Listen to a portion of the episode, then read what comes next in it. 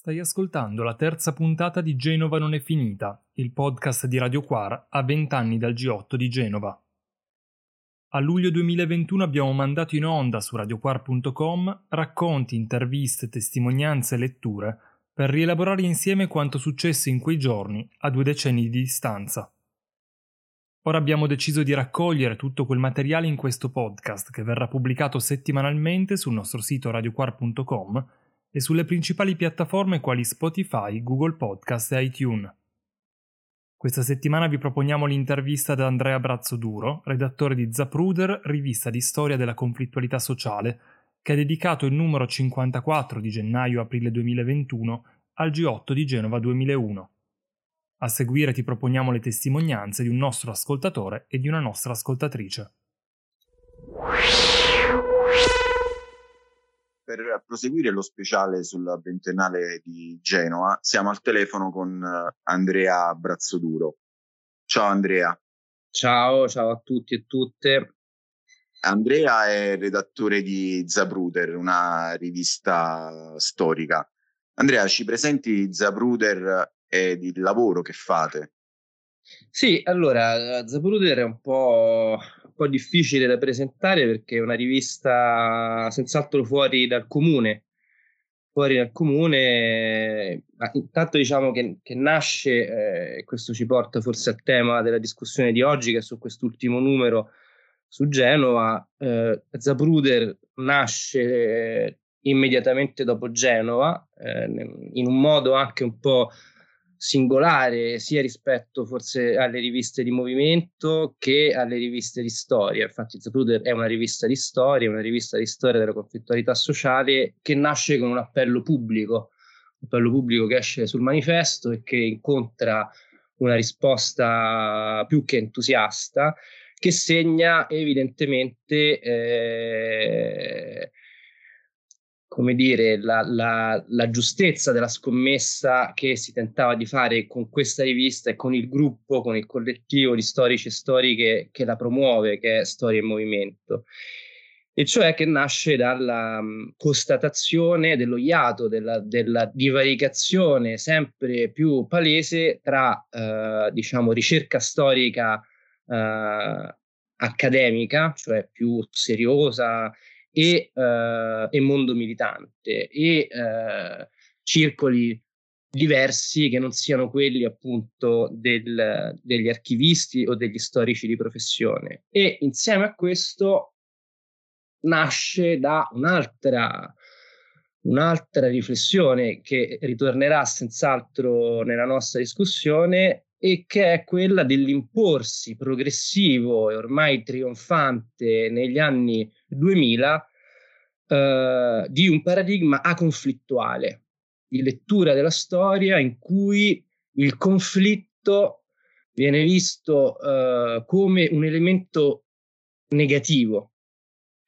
Ecco perché Zapruder si chiama, ha come sottotitolo quello di rivista di storia della conflittualità sociale. Quindi da una parte c'è questo forte desiderio di reinserire il conflitto come lente privilegiata per leggere, per leggere la storia.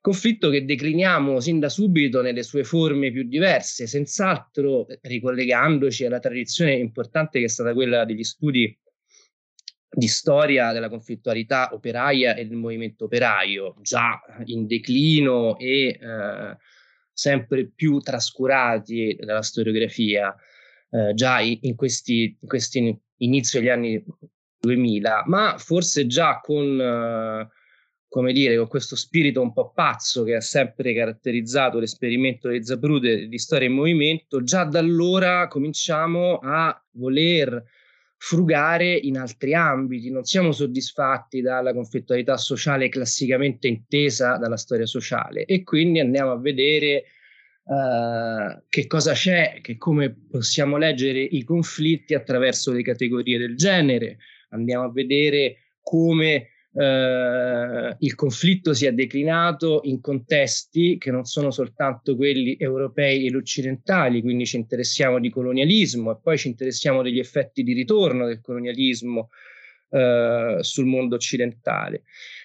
Parallelamente a questo eh, cerchiamo di eh, guardare ai linguaggi che ci stanno intorno. Ecco un altro elemento che immagino tornerà sicuramente nella nostra discussione perché Genova è tutto questo, è chiaro che Zapruder Storia e Movimento è figlia di Genova. Già nel formato è una rivista strana che si presenta con una grafica che non è quella Uh, delle riviste classiche di storia, è più vicina alla grafica delle riviste di movimento, delle fanzine, però ha le note, ha gli apparati critici, cioè ha i riferimenti in fondo alle pagine, ai documenti d'archivio uh, che citiamo. E poi il titolo, il titolo, questo titolo un po' strano, Zapruder, chi è Zapruder? Zapruder è Abram Zapruder, quindi il riferimento è a questo personaggio, a questo industriale che si trova uh, a Dallas nel momento in cui sfila il corteo presidenziale di Kennedy e ha una delle prime videocamere delle videocamere portatili, ovviamente a distribuzione del, del, grande, del, grande, pubblico, del pubblico benestante che negli anni 60 se lo poteva permettere. E quindi sale su un, uh, su un muretto, chiede alla sua segretaria di, di tenerlo da dietro e filma il passaggio del corteo presidenziale, eh, fornendo poi una prova decisiva eh, dell'omicidio e della dinamica dell'omicidio. Perché ci interessava, perché ci ha affascinato questo nome? Perché eh, il gruppo di storici e storiche che, eh, che mette in piedi questo progetto cerca appunto di lavorare sulle altre narrazioni, cioè su delle narrazioni controegemoniche che cercano un po' di, come dire, rivedere la storia contropelo rispetto a delle narrazioni mainstream e allo stesso tempo non, non, non propone di farlo uh, con, come dire, una, una visione preconcetta, predeterminata, assertiva, ma si propone di farlo col metodo tipico dello storico e degli storici, cioè di andare a vedere le fonti e include in queste fonti, oltre le fonti classiche, anche quelle che eh, in quel momento lì, cioè vent'anni fa, sono ancora viste con relativo, uh, come dire, diffidenza dalla storiografia tradizionale, che sono le fonti audiovisive, la storia orale e uh, l'attenzione alla lettura critica delle immagini.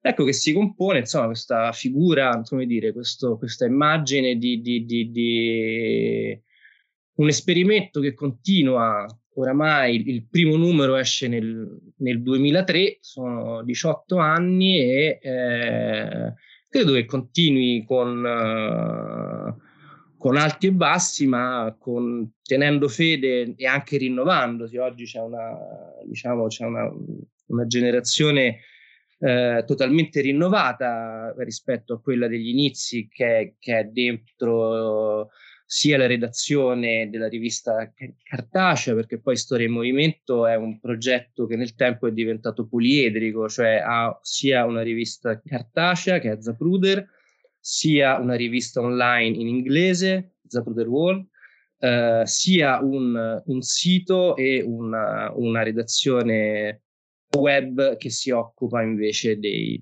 dei social e dei contenuti eh, che vanno invece ad alimentare il sito. E veniamo al numero di marzo, il numero 54, perché nasce con la, in collaborazione con uh, Supporto Legale. Sì, allora mi dispiace che non, uh, in questo caso, anche se io sono un grande amante della radio, di non poter farvi vedere la copertina bellissima che Zero Calcare ci ha fatto in cui c'è un cuore a forma di estintore e una, un cartiglio sopra che dice in ogni caso nessun rimorso. Il titolo del numero è Zona Rossa, il 54 numero di Zapruder eh, che esce, è uscito da qualche mese, proprio poco prima di luglio, e che non poteva che essere ovviamente su Genova per una rivista che appunto nasce eh, fondamentalmente da quell'esperienza lì, profondamente segnata da, eh, da quell'esperienza. È un numero uh, un po' particolare, come dici tu, uh, sin uh, dall'editoriale eh, che apre il numero, che non ha, come in genere è nostra abitudine, eh, i nomi dei curatori e delle curatrici, eh, ma invece è firmato collettivamente dalla redazione di Zapruder e da supporto legale. È quindi un numero che facciamo collettivamente insieme a supporto legale, che è venuto eh, a presentarlo, a proporci di farlo insieme eh, nell'assemblea che ogni anno facciamo. Ogni anno a novembre c'è un'assemblea in cui vengono decisi eh, i numeri dell'anno successivo di Zapruder. E um, in questo contesto e con supporto decidiamo eh, credo unanimemente, mi sembra senza dubbio, di lanciarci in questa impresa e costruiamo questo numero ehm, che devo dire mi sembra un esperimento più che riuscito. Eh, la sfida era ovviamente da far tremare i polsi, non lo nascondo. Siamo, insomma, non è facile a vent'anni, dopo vent'anni, che, che ci raccontano una storia indigesta su Genova e che dall'altro canto sappiamo tutto e che continuano a riproporci gli stessi uh, luoghi comuni e uh, artifici retorici, no? era facile cadere nel, nella trappola di rispondere punto per punto ai black bloc, ai cattivi, ai buoni, eccetera, eccetera. Invece abbiamo cercato di eh, sparigliare le carte e secondo me ci siamo riusciti. Ci siamo riusciti con un'attenzione eh, che non si focalizza su che cosa è successo a Genova, perché che cosa è successo a Genova dalla carica a Via Tolemaide alla campagna stampa diffamatoria che precede, che precede per mesi le giornate genovesi, il sangue infetto, le lamette e tutto il resto che sappiamo benissimo, eh, fino a, all'omicidio eh, di Carlo e, e Diaz e Bolzaneto, eccetera. Abbiamo cercato, pur se questi elementi sono presenti e ricorrono in tutti i contributi, abbiamo cercato di affrontare ehm, il fatto sociale Genova 2001 da uh, con focali diverse, no? che non fossero quelle consuete. E in che modo abbiamo cercato di fare questo? Abbiamo cercato intanto di uh, provare a ragionare sul prima e sul dopo, piuttosto che, no, come dicevo prima, di focalizzarci sull'evento specifico uh, della battaglia e della repressione perché eh, lo dice bene in pochissime pagine quel geniaccio che è Zero Calcare che ci ha dato anche delle tavole inedite per questo numero in cui appunto smonta in credo in cinque pagine eh, la retorica che ci dobbiamo subire eh, ogni, eh, a ogni anniversario. Perché appunto eh, queste retoriche tendono a focalizzarsi su un solo fotogramma mm, che è praticamente, se vogliamo, Carlo con l'estintore, senza mostrare tutto quello che c'è intorno, quello che c'è prima e soprattutto anche eh, quello che c'è dopo. Cosa succede dopo Genova? Genova è un punto di cesura, Genova è il momento di apocalisse in cui finisce tutto, è il momento di avvio di nuove pratiche, di nuove forme di conflittualità, di nuovi linguaggi politici, comunicativi.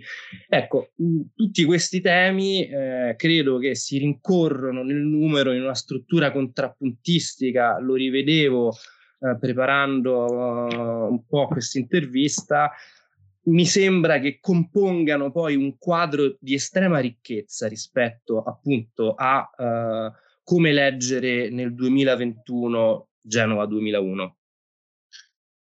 Prima ne parlavamo e anche nell'introduzione al numero parlate di conflitto, perché prima di Genova era sempre condannata. Dopo Genova viene messa al centro del discorso politico, valorizzando nel conflitto eh, lo scontro sociale, eh, si può dire che da una sconfitta comunque è nato uno strappo con, eh, con la politica, eh, diciamo di tutta la sinistra che forse la generazione precedente, che era quello della, eh, della Pantera, non è riuscita a compiere.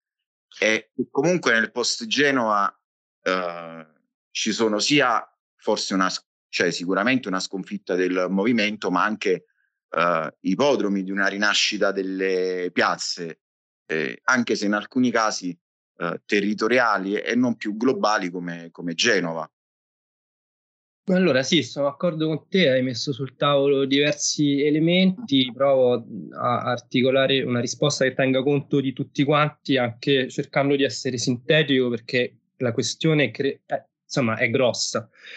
Perché è grossa? Perché con Genova, eh, sai, gli storici sono sempre affascinati dal, dal, trovare degli elementi periodizzanti, no? che quindi chiudano e aprano fasi storiche, sequenze, periodi.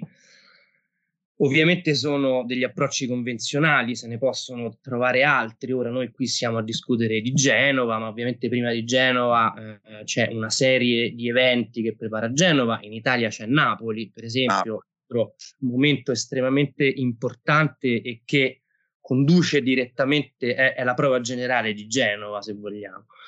Però se mi passi la, come dire, l'approssimazione, credo che con Genova uh, si chiuda uh, definitivamente, si rompa definitivamente, uh, si rompano dei legami che erano stati quelli eh, che, che, legavano a, alla politica del Novecento in particolare quella espressa dalle istituzioni del movimento operaio e poi anche della socialdemocrazia e anche delle sue forme, come dire, più riformiste. A Genova si consuma una spaccatura, io credo, almeno fino ad oggi, mh, pare irreversibile tra i movimenti e la sinistra, eh, anche appunto la, la sinistra erede di una tradizione importante che era stata quella della tradizione del movimento operaio del Novecento. La CGL a Genova non c'è.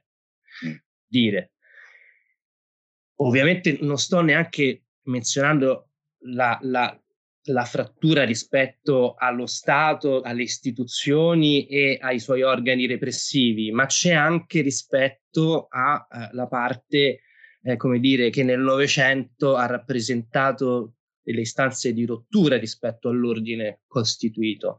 Quindi in questo senso con Genova eh, finisce tutto questo. Finiscono in qualche modo anche eh, le forme organizzative eh, che avevano ereditato dall'autonomia, dalla post-autonomia, nel, no, nella, nell'elaborazione degli anni 90, penso ai centri sociali, quello che sono stati i centri sociali, si esaurisce anche eh, quell'esperienza che era stata ricchissima.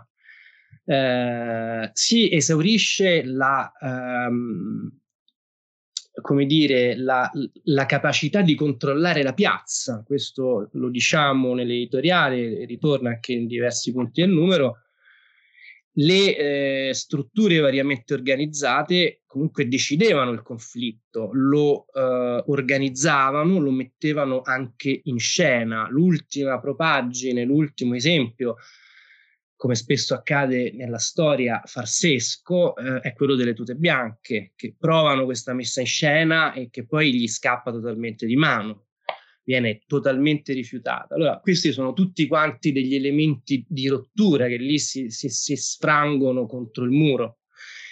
Però non finisce tutto con Genova, no? non è neanche una lettura apocalittica. Con Genova iniziano anche dei percorsi di soggettivazione nuovi, esistono, eh, non, esistono delle forme di linguaggio radicale che si vanno elaborando e delle tradizioni che lì cominciano a come dire, inventare il futuro proprio ragionando su quella sconfitta. E un futuro che noi eh, non possiamo, è ancora opaco, se non sbaglio, è forse l'ultima parola dell'editoriale, però è sicuramente in quel frangente che, come dire, si comincia a uh, uh, aprire uno squarcio su questo futuro che ancora non riusciamo a, uh, ad afferrare. Te lo confermo, eh, l'ultima parola è opaco. Eh sì, infatti sì, mi sì. ricordavo anche come, come, come dicevo prima, l'editoriale è collettivamente firmato, questo significa che ci sono state 12.000 passaggi, 12.000 letture e quindi ecco, anche su quello pago si è discusso, come si è discusso un po' su ogni parola e su ogni frase, come ti puoi immaginare.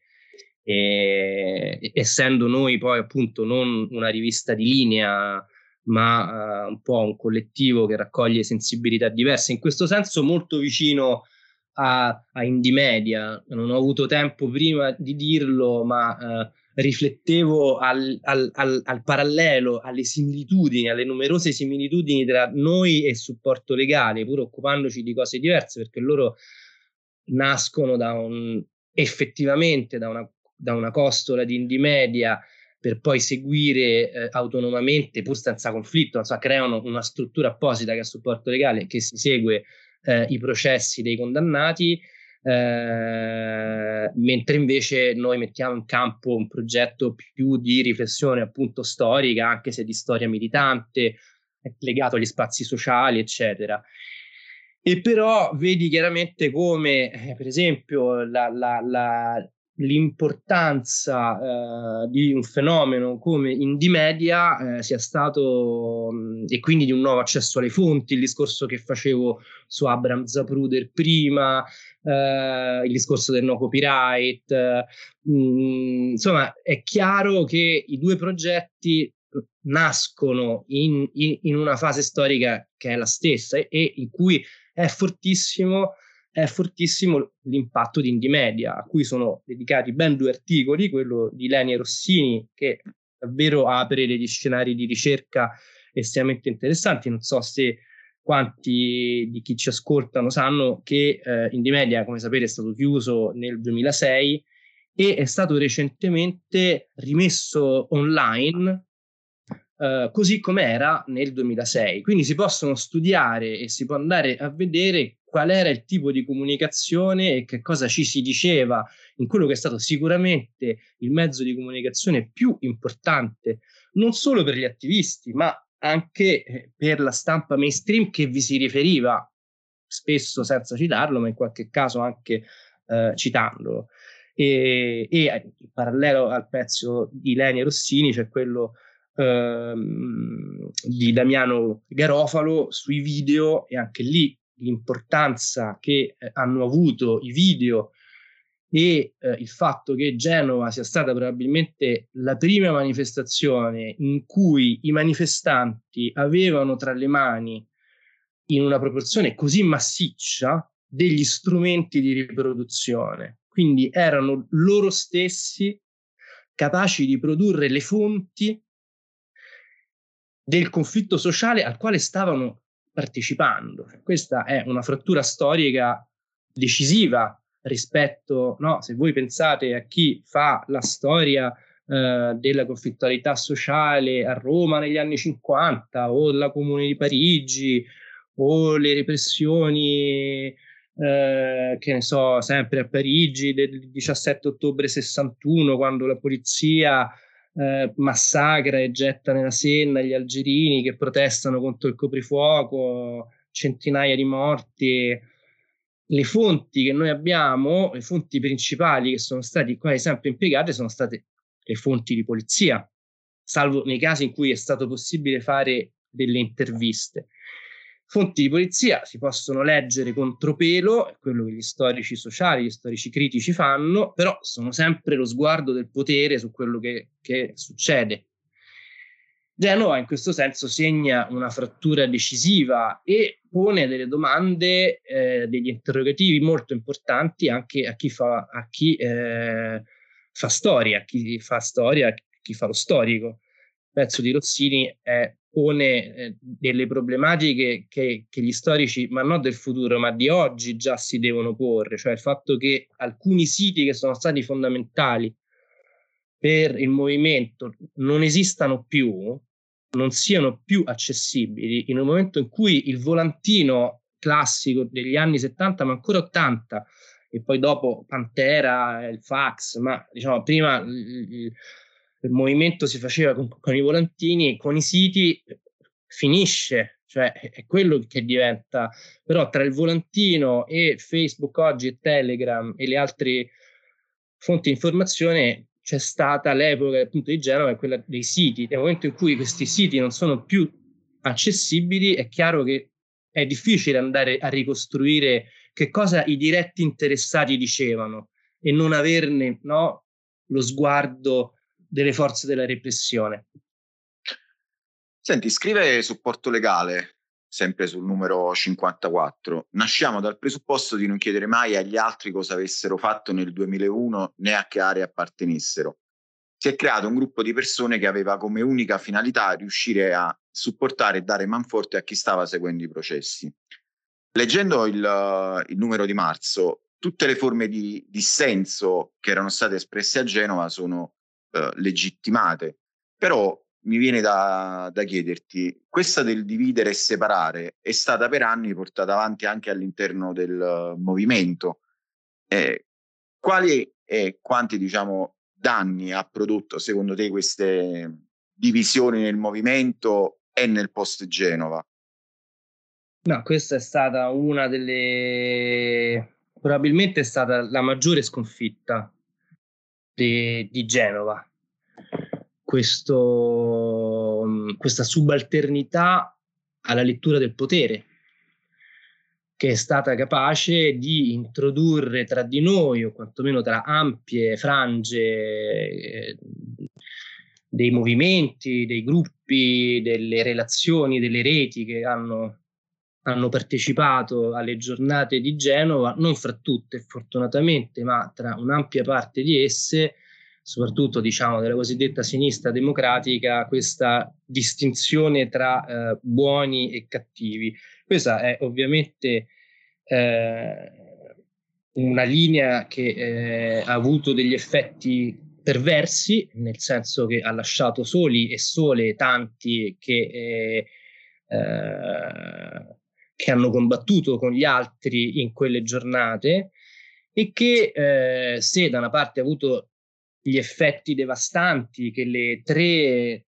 magnifiche testimonianze che pubblichiamo nel numero eh, alla fine del numero e credo siamo forse tra eh, i primi a pubblicarle, a pubblicare delle, delle, delle testimonianze di, di questo tipo, che ci raccontano, cioè il post Genova, ce lo raccontano in termini non retorici, dicendoci delle vite di chi si è accollato decenni di carcere per quelle giornate. Ecco, quindi l'effetto eh,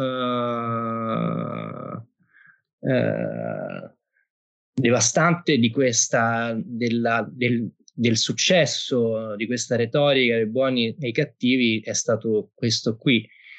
Ma eh, il discorso è più ampio, mi potrei dilungare, vedo il tempo correre, non vorrei essere troppo lungo. C'è un, un'altra questione su cui eh, Zapruder ragiona da anni e che in questo numero senz'altro, eh, come dire, giunge a forse una sintesi eh, sia nell'editoriale sia in eh, in diversi dei contributi e che, eh, ritornando un po' a quello che dicevo prima, eh, è la constatazione dell'imporsi di questo paradigma aconflittuale, in cui il conflitto è visto non come un non come il, il, uh, uh, uh, il motore della politica, cioè come l'elemento centrale del politico, ma viceversa come l'elemento che lo paralizzerebbe, che lo porterebbe a non si sa quale degenerazione.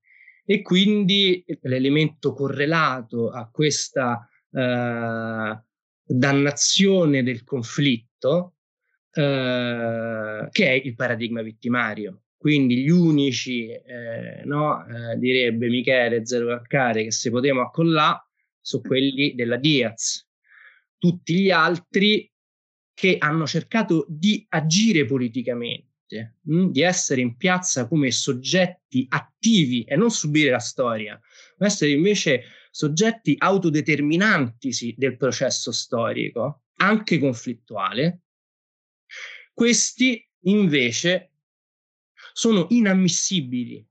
Non solo sono inammissibili, ma sono proprio fuori dal campo tanto eh, della legalità, che non sarebbe neanche troppo male, ma diventano fuori dal campo della legittimità, cioè non sono neanche, eh, appunto, sono illegittimi, sono, non appartengono alla nostra storia, che è un modo, come dire, sorprendente quando si pensa, eh, cioè sorprendente per il cavolo, perché se uno sa come, quali sono oggi le culture politiche maggioritarie, non è sorprendente. È sorprendente per uno storico che eh, conosce le tradizioni politiche, come dicevo all'inizio, sa qual è stata la tradizione del movimento operaio, eh, voglio dire, eh, la rivoluzione russa, il, la fascinazione, cioè tutta una storia che viene da Marx, dalla lettura della rivoluzione francese, eccetera, eh, la comune, e che invece a un certo punto si spezza.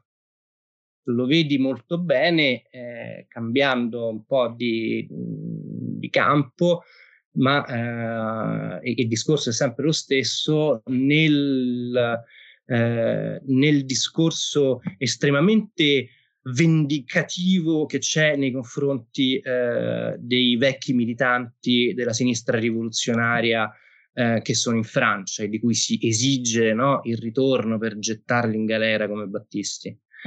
È chiaro che lì c'è una rottura di, di, di una chiave interpretativa nella storia in cui chi agisce con affettualità è dannato, è da dannarsi, è da gettare no, nella, nel carcere eh, buttando la chiave.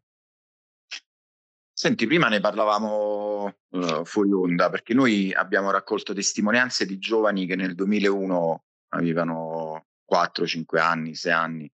Quanto è importante che Genova sia conosciuta per quello che è stato e sentita come una cosa anche loro? Perché infatti prima te lo dicevo, Genova eh, è di tutti, eh, anche di chi non c'era. E che eredità, diciamo, ha lasciato non solo a noi, ai movimenti, ma anche alle generazioni che ora hanno 25-30 anni? No, sono come sempre domande grosse che mi fai che chiederebbero molto tempo per rispondere. Ehm, parto da una constatazione, eh, da un elemento che ora non mi ricordo se eh, ci ragionano sopra i compagni di Torino dell'archivio del 14 dicembre, eh, 14 dicembre o se è Frank Engster sempre in, in uno dei due pezzi di apertura. Mi, mi sembra che sia lì. Comunque sia, eh, il primo elemento è che nelle prime ricerche che si stanno facendo adesso sulle memorie di Genova, eh, esiste una post-memoria, no? quella che negli studi sulla memoria è stata chiamata la post-memoria, cioè una memoria di seconda generazione, cioè non dei testimoni diretti. Genova emerge dalle ricerche eh, ha avuto un impatto fondamentale nella formazione politica, umana, affettiva dell'orizzonte culturale di eh, una generazione che semplicemente per ragioni anagrafiche a Genova fisicamente non c'è stata. E questo si ricollega anche al discorso che facevamo prima, questo riallacciarsi, questo cercare come dire, un filo sotterraneo con quella tradizione, con, dico tradizione perché in testa è lì che voglio arrivare, c'è la tradizione degli oppressi di Walter Benjamin, ma il filo, eh, questo filo nascosto che lega, secondo me, queste, le nuove generazioni di chi è nato dopo Genova, con eh, le giornate di lotta del luglio eh, 2001, è stata esacerbata dalla mh, mhmm, vergognosa disfatta, dal cedimento uh, al, alle forze reazionarie, al capitale, chiamano come ti pare, eh, di tutto il campo della sinistra. Cioè non ci sono più, come dicevo prima, non è soltanto la fiducia nelle istituzioni e nelle forze dell'ordine che si è definitivamente persa perché ancora ce l'aveva nel luglio 2001, ma è anche la possibilità di avere un dialogo con quelle forze che tradizionalmente hanno rappresentato le rivendicazioni eh, del movimento operaio nel Novecento e eh, delle soggettività eh, che intorno ad esso gravitavano. Ora, eh, che cosa resta di Genova? Come sempre, sulle questioni del, del, rapporto tra passato e presente, eh, le opinioni sono, sono divise, no? Qualcuno come, che ne so, Franco Fortini diceva memoria è capire quello che abbiamo davanti, no? quindi una memoria proattiva Invece, non so dove, da qualche parte, Tony Negri dice no, la memoria invece fate attenzione perché vi impedisce di capire il nuovo, quello che viene, no? Quindi ha questo rifiuto quasi nicciano, no? Da memoria non, non ci interessa.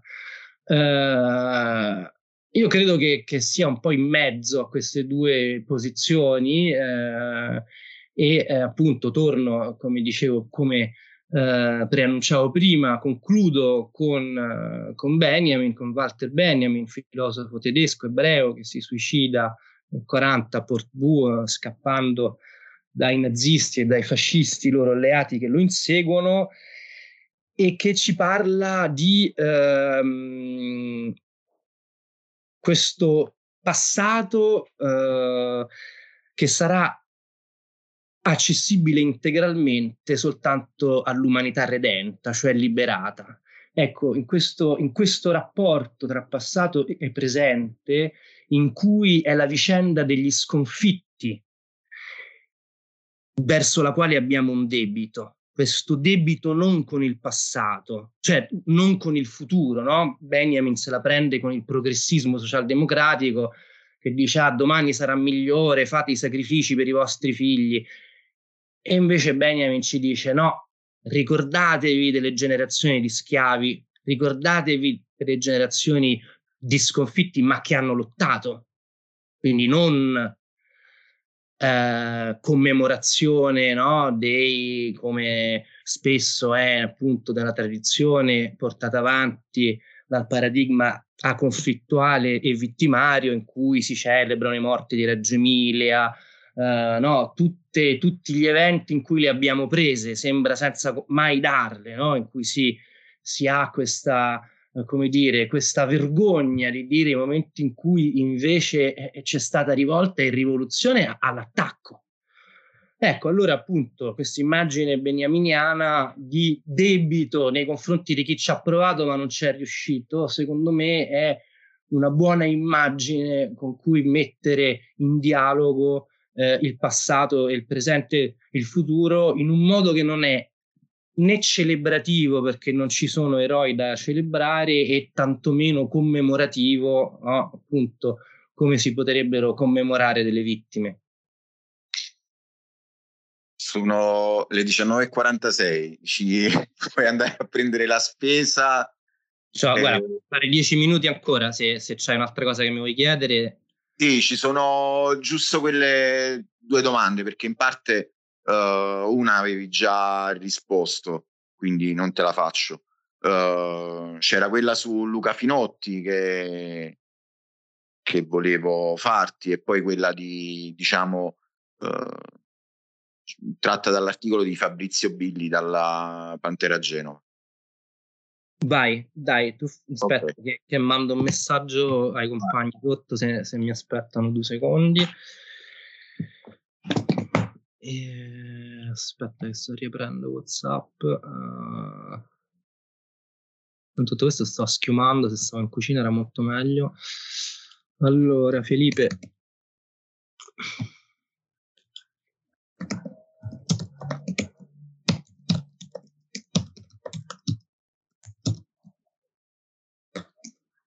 Ok, vai. Ok. Andrea, in Zabruder c'è l'articolo scritto da Fabrizio Billi, dalla Pantera Genova. Quanto sono cambiati i movimenti in questi 30 anni? Da Genova in poi le istanze sociali si può dire che forse non sono cambiate perché quelle di Genova, eh, diciamo, le, erano anticipatorie.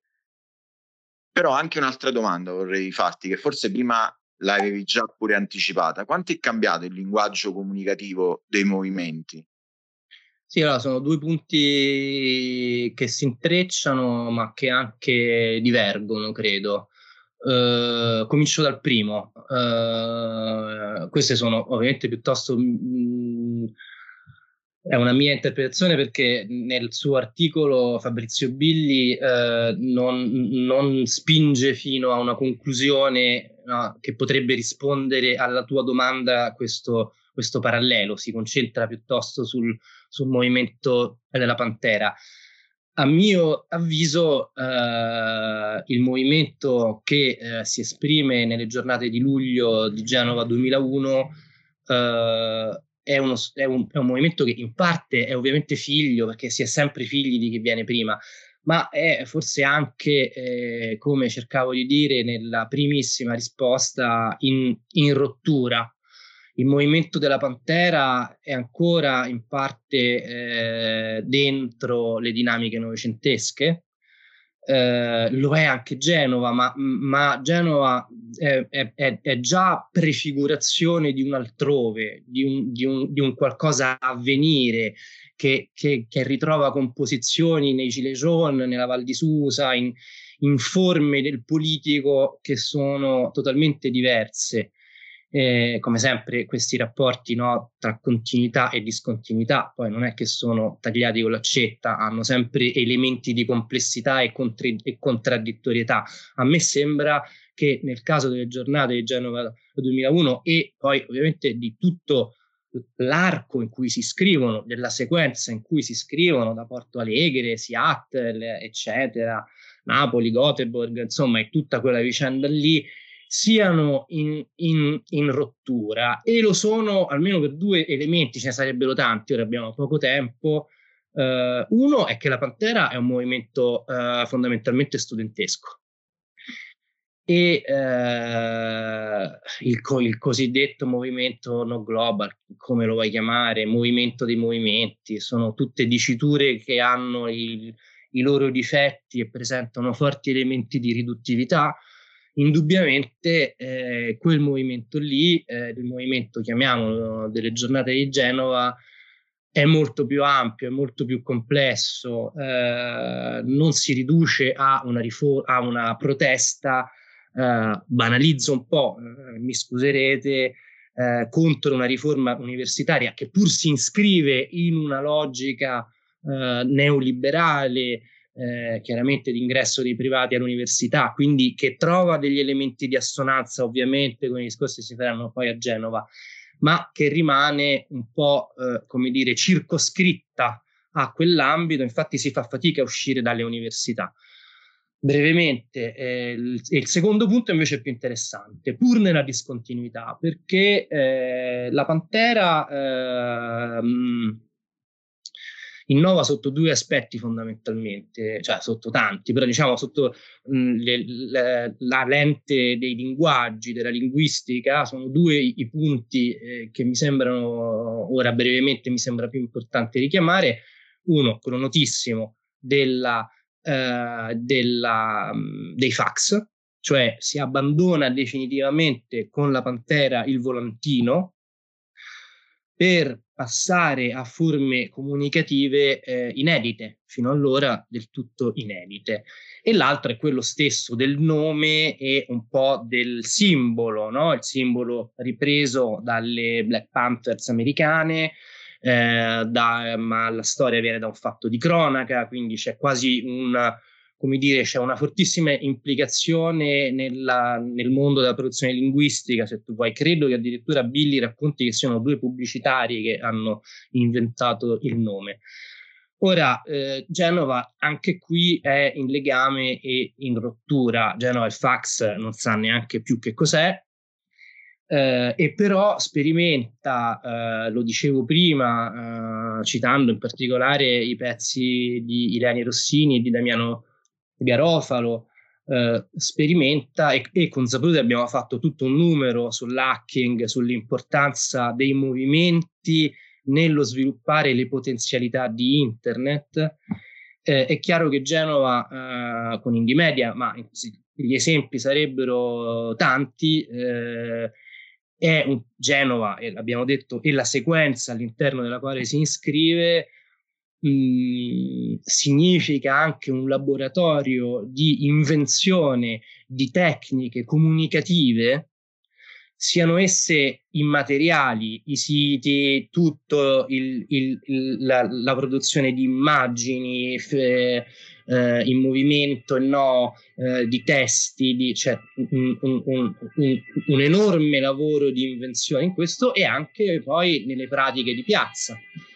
Esistono delle forti forme di discontinuità. Quindi mh, direi che eh, anche qui tra la Pantera e eh, de, il movimento che abbiamo chiamato di Genova esistono elementi di continuità senz'altro nella rottura con i linguaggi, eh, però appunto il movimento del 2001 eh, mi sembra molto più dirompente anche sotto questo aspetto, come lo sarà in tanti altri, pensa quello dell'ecologia, cioè, è, è, è, chiaramente eh, nel, nel, movimento di Genova è chiaro che eh, eh, eh, l'ecologia senza lotta di classe è giardinaggio e quindi non si tratta semplicemente come adesso c'è la pubblicità, sente la radio, anche Conad fanno le cose, rispettano, rispettano tutti l'ambiente.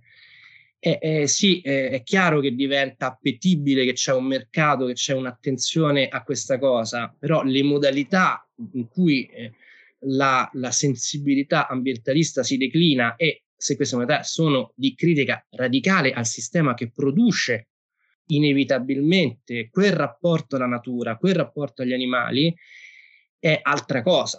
No? Quindi anche in questo senso Genova, secondo me, ha espresso, dico sempre Genova, per dire quella eh, eh, fase di conflittualità ha espresso dei punti alti di elaborazione, forse troppo per il momento in cui si è trovata, infatti è andata contro un, contro un muro, però ha aperto degli squarci, eh, qui forse chiudiamo, su questo presente opaco che fatichiamo a decifrare, ma in cui eh, in quella vicenda vediamo degli elementi di, eh, di, prefigurazione. Ritornando al caro Walter Benjamin, l'angelo della storia volge le spalle al futuro, quindi non conosce che il passato, no? avanza verso il futuro, ma non lo vede, quello che vediamo no? è solo quanto abbiamo dietro di noi e quindi lì senz'altro credo ci siano, come il numero mostra bene, credo degli elementi di prefigurazione anche rispetto a alle lotte del presente e del futuro.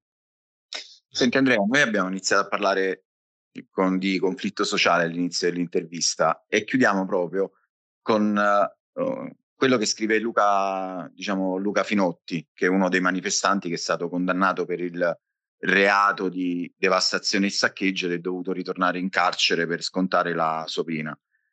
E nel numero su, di Zapruder scrive: Il ricordo di Genova può essere un futuro anteriore, una memoria che ci aiuta a guardare avanti invece che indietro, utile a capire meglio la transizione verso quel cal- qualcosa di indefinito che stiamo vivendo.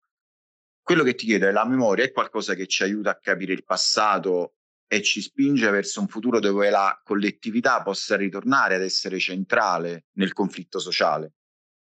Ma insomma, in parte già risposto nella prima, nell'altra, mh, mm, rispetto alla domanda di prima. Eh, tanto il pezzo di Finotti è fantastico, è, un, è veramente bello e mh, mm, ci abbiamo tenuto a inserire anche mh, mm, delle immagini eh, del foglio a quadretti in cui scritto a stampatello ci ha mandato questo testo insieme delicato e potentissimo sulla sua vicenda eh, dopo Genova, non si sofferma assolutamente su quelle giornate, ma ci racconta della sua travagliata vita di braccato dalle polizie di mezza Europa eh, per quella vicenda lì. Um, il rapporto con la memoria, te lo dicevo prima, è complicato. Uh, non bisogna neanche cadere nella trappola della storia magistravite, cioè che si imparerebbe dal passato, non so che cosa. Chiaramente eh, le giornate eh, genovesi hanno, le giornate genovesi e la sequenza di conflittualità eh, che inizia con Porto Alegre, che, che, che eh, e che dura qualche anno a cavallo degli anni 2000 e poi si interrompe definitivamente, ovvio, con l'11 settembre, anche se ci saranno altri, ma insomma lì prende, la cosa si riconfigura in opposizione alla guerra. Eh, è chiaro che ha mostrato eh, intanto la possibilità di opporsi a un ordine presente eh, che forse ci sembra sempre meno immaginabile e credo che forse l'insegnamento maggiore eh, di Genova eh, sia forse proprio questo qui, cioè della uh, capacità di, di, di, pensare e di costruire insieme dei percorsi di resistenza che non siano uh, intimoriti dall'idea uh, di agire, di agire nel presente per cambiarlo, e credo che questo resti eh, come un seme, come una traccia nascosta in una narrazione politica che eh, ormai quasi onnipresente, che ci condanna a una condizione di presentismo, no? di questo mondo senza futuro, di cui ci parlava anche Mark Fisher nel suo realismo capitalista, quindi praticamente l'idea stessa, la possibilità di poter immaginare eh, che forme diverse di organizzazione sociale possano esistere è bandita. Invece chi ha un minimo eh, di eh, conoscenza storica sa che l'umanità si è data diverse diversissime forme di organizzazione sociale nella sua storia e che queste cambieranno eh, nel futuro, eh, speriamo prossimo, con eh, buona pace dei fautori della canzonetta della fine della storia. Andrea, ti ringrazio della, della chiacchierata, grazie soprattutto della disponibilità. È sempre difficile raccontare di Genova. Diventa ancora più difficile quando per forza ti ci devi confrontare. Genova è l'ultima notte, la notte di sabato. Genova è dormire in un viottolo perché star fuori faceva troppa paura. Genova e camminare rasente i muri, le macchine delle forze dell'ordine che sfrecciano ai mille all'ora con la paura che ti fermassero. Genova è tutta la vita che c'era. Genova i giorni precedenti, i sassi lanciati e le corse veloci. Genova è stato il nostro tentativo di assalto al cuore dello Stato. La vera sconfitta di Genova, per quanto mi riguarda, è l'abbandono dei compagni e delle compagne, che solo per sfortuna sono stati arrestati, finiti nei tribunali e in gabbia per anni. Erano lì al posto mio, al posto di tutti quanti noi. Massimiliano. Quella che segue è la testimonianza di una nostra ascoltatrice. Il mio racconto sarà breve e non aggiungerà e non toglierà nulla. Nel luglio del 2001 dovevo ancora compiere 18 anni e la sentivo forte la spinta tipica di quell'età. Cercai in ogni modo di andare a Genova e con questo intendo che cercai di trovare qualcuno che mi desse un minimo di affidamento per prendere e partire. Come al solito nella mia vita, gira e rigira quella che mi dà spago è mia sorella, la quale all'epoca aveva solo 13 anni e per fortuna lasciai perdere, litigando immancabilmente con i miei genitori. Seguì i dibattiti e le notizie dei giorni che precedettero il G8 con un interesse spasmodico attesi i giorni contandoli sul calendario, ad ogni giorno maledicendo me stessa per non essere stata all'altezza, per non aver avuto l'esperienza sufficiente, per non aver trovato un cane con cui condividere una cosa così importante. Poi arrivarono quei giorni, dei quali ricordo il sangue che sentivo come mio, la paura che fossi stata lì e l'incredulità paralizzante. E Carlo. Nel momento in cui lo seppi provai un senso di nausea, come sempre mi succede davanti alle ingiustizie. Dopo Andai a ogni incontro, ogni proiezione di documentario su quei giorni, come a voler colmare la mia assenza, come se Shock avesse potuto fare la differenza. Poi la nausea tornò, a furia di leggere e vedere, e smisi con quella sorta di senso di colpa. A oggi ancora mi sento dire che è stato un bene.